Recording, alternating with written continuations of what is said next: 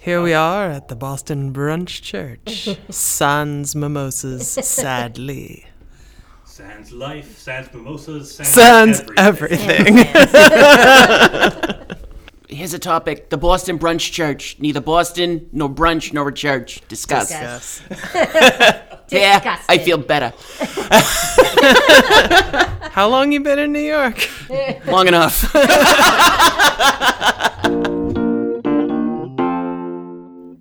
In 2019, it's the Unreliable Narrator Podcast. Today, UNTG welcomes from 2010 Our Hideous Future, Kamala Dolanova, Julia Lunetta, and Emily Teradash. Life is good. I have like 16 jobs, Yeah. which is kind of annoying because I'd really like to have one. Yeah. So would I. but unfortunately, I'm coming from the other end. I have zero. Oh no. All contracting stuff, writing and social media management and articles and things of that nature. And I think stringing it all together, it's maybe a living income, but we'll see. Uh, it's been a really busy, busy year. Uh, I will have designed 15 shows total, Whoa. and I will have worked on over 25 um, and got married. So Oh, and is it's that all? been pretty busy. so I feel like I'm at the height of time management and and still trying to figure out how to make that all happen. And I think that'll just be what we all die doing.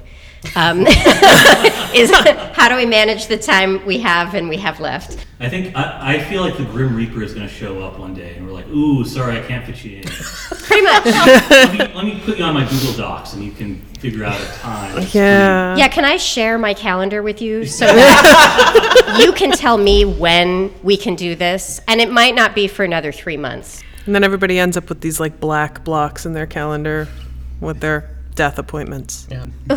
Yeah. Death's calendar is all black. You know, it's the dark theme. Who Right. know the Grim Reaper? FOMO. in this sort of contracting world that we're living in, where everybody is pretty much doing at least five jobs or attempting to, you know, do as many things as possible, that we're seriously like overloaded with how we manage our time more than actually Totally. doing things. Mm-hmm. Yeah. And we don't run into people anymore. If we do, it's like on the subway randomly where you're like, oh my God, I haven't seen you in five years. How are you?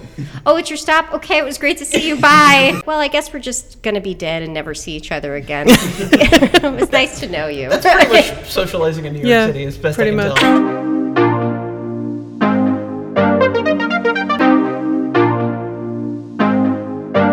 Holy brunch. It's when we come together between the time of breakfast and the time of lunch to join together and day drink. We consume donuts and bagels and other foods with holes in them. Wonderful. Uh, Emily, sound check. Dufka, this is the boarding school. Boarding school and boarding school food. What fried thing do you want today? is it fried fish or is it fried chicken or steak or fried vegetables? My favorite. I did have avocado toast this morning. You're such a millennial. How are you gonna made it buy the house? Damn it. Well, you should have been buying a house.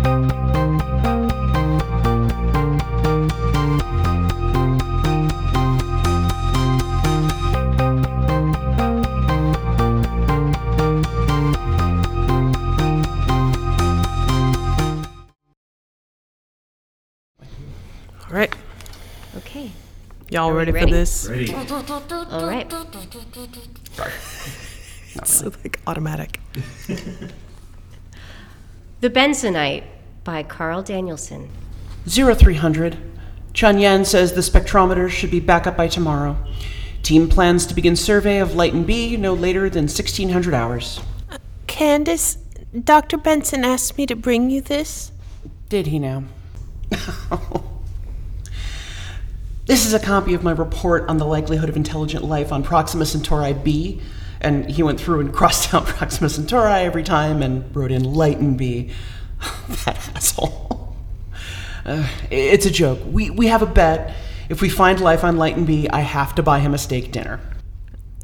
Oh, And, and I'm a vegetarian.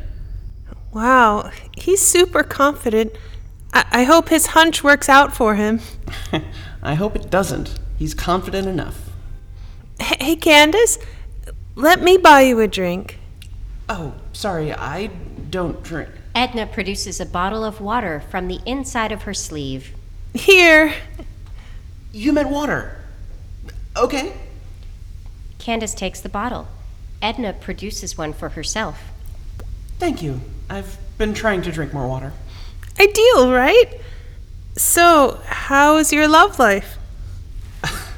Past dead. I'm just in a place where. That's good. Mine is average. So, what do you think Dr. Benson is going to do if, if we find life at Luyten B? We'll never hear the end of it. He would try to get it named Planet Benson. He would call them Bensonites, and the biggest city would get named Bensonhurst, and he'd end all his stories by saying, But what do I know? I'm just the guy who knew there was life on Benson. Ugh, Whatever. He's just kind of a blowhard. Uh, well, at least he's our blowhard. I'm glad I get to talk to you. I'm just thinking back. It's been six months on the project, and you're usually so quiet in meetings. Ha ha!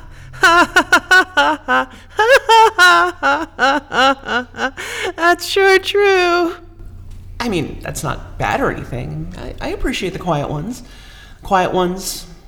Sometimes you find out they're the only ones in the room who know what's going on. I'm, I'm sure you're not quiet all the time. What do you like when you're not quiet?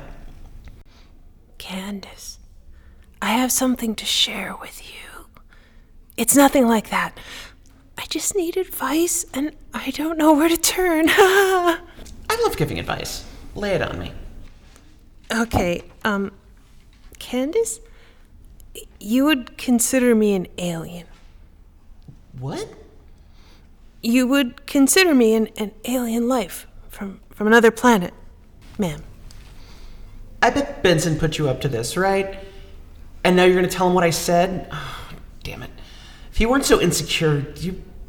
You really want me to believe this? Yes. I'm not questioning you, don't get me wrong, but how could you possibly be an alien? I'll show you. Edna unfurls her sleeve where the water bottle came from and shoves it over Candace's head. Ah! She looks around for a moment, then pulls her head out of it, gasps, and looks at Edna. My god! That was incredible. I've never seen so many rows of bottled water in one place. Personal Tesseract. My species has a new initiative to stay hydrated. You're an alien. I'm so sorry. No, no, no, don't be sorry. You're what we've been looking for. I just can't believe I wasted everyone's time here for six months. I'm so stupid. You did not waste everyone's time, and you're not stupid. You're intelligent. Life in the universe. Oh my god, I'm I'm shaking. I really thought I wouldn't count, you know, because my species originated on another planet from genetic material that came from Earth on an asteroid 20 million years ago, and my people took a different evolutionary path, only slightly. But we're made of the same stuff. You have to believe me. So many questions. I, I all those days where we were talking in the break room about Doctor Who, and everyone's like, she has two hearts. And I just thought to myself, so what? But I didn't say anything because I didn't want to seem like I was out of it. And I have the worst name. No human in their 20s has this name. Edna, don't think about that. Tell me more about where you're from. What are you doing here? I'm from Planet Benson. Wow. We just found out how to do interstellar travel and we wanted to find out where we came from. They gave me credentials and an identity and put me down with your SETI team to figure out what the best way was to make contact, but I just didn't realize that you were looking for me too. It could have saved so much trouble if I'd realized. it's all right. It's all right. Are you sure? Because now Dr. Benson is going to be mad at me because he didn't get to discover me himself. Who cares if he is? This is bigger than that. It's bigger than any of us. because his ego was really tied up in finding life on this planet himself, and I I'm afraid I'll just create a monster. You didn't do anything, Edna. Nothing. Just knowing about you is going to alter the course of human history. Uh, Do not worry about hurting his feelings. Aren't you worried that if he's offended, he'll gift you with an execution? What? Well, you know, he's our superior. Not. I. I- mean, I guess he's one of the principal investigators, but so is Angela. W- wait, Edna? On your planet, can managers kill their team members? They can't do that here? No. Where did. uh, How? Oh. Oh, honey. I need to be absolutely sure about this because I read the policy handbook cover to cover, and there's not one word in there saying that managers can't gift their employees with executions. What a what a terrible thing. Edna, listen to me. One night I put super glue on the inside of Benson's coat. I thought he'd notice it right away. He didn't. He wore it all day and wore it home. I, I, I couldn't believe it. Four hours later, he called me up, angry as I've ever heard. He said, I wouldn't mind, but my shirt and my coat go in different washing machines. Hangs up. I laughed so hard. Then, then I was worried I'd gone too far, so I bought him a pack of this gum he likes in case he was mad, and he, he was mad. I felt bad about it, but it was still the funniest day of my life, and he still couldn't kill me. If I'm safe, you're safe, all right? Gee, you sound pretty sure. You know what? I don't think we've been welcoming enough as a group. First thing tomorrow at the meeting, we're going to tell them what's what. It's going to be the most amazing moment in everyone's careers, and we're all going to meet you and see what you're about. And it's going to be a long time coming in more ways than one. You're going to love it. Well, okay. In the meantime, another water. Let's celebrate. Edna produces two more waters. Tell me stuff. H- How did you get your credentials? Well, there actually is a real human scientist named Edna, and my emperor gifted her with an abduction so I could take her place. Whoa. Guess I guess we'll have to let her out, huh? But she struggled and got hold of her guard's molecule whacker, and His Majesty had to gift her with an execution. Oh dear. Now, um, I know we're only just getting to know each other, but we don't actually consider death a gift here. Like, well, just like Benson can't kill you, Uh huh. you can't kill random scientists. Do you see how it works? It, it's a no-kill policy all around. My research shows that people are killed with quite regularity here, and with no rhyme or reason. At least on my world, we have a hierarchy of death. Oh, a hierarchy of. Oh, why is this the topic we're starting with? Okay. Um. There's always people who kill, but you're not supposed to, because it's. Like. not polite. Really? Yes, it's a major faux pas. What's wrong? Oh, oh, God. Uh, how many humans have you killed since you've been here?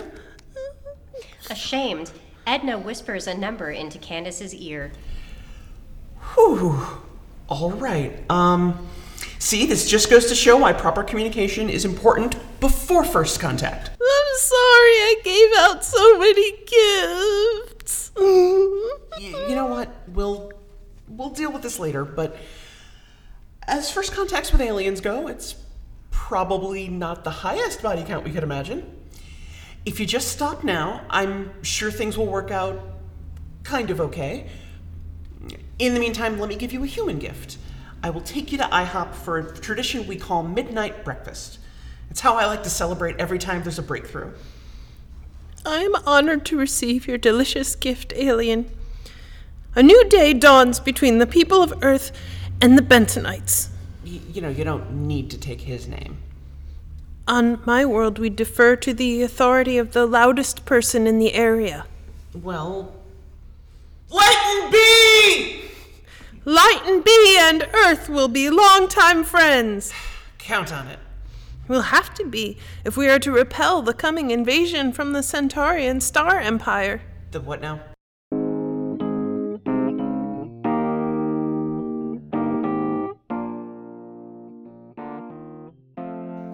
Send your remarks on topics mentioned on the show to unreliablenarratorpodcast at gmail.com.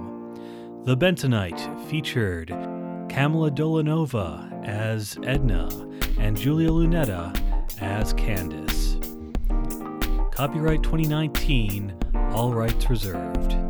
Visit unreliable-narrator.com or Twitter at unarrator.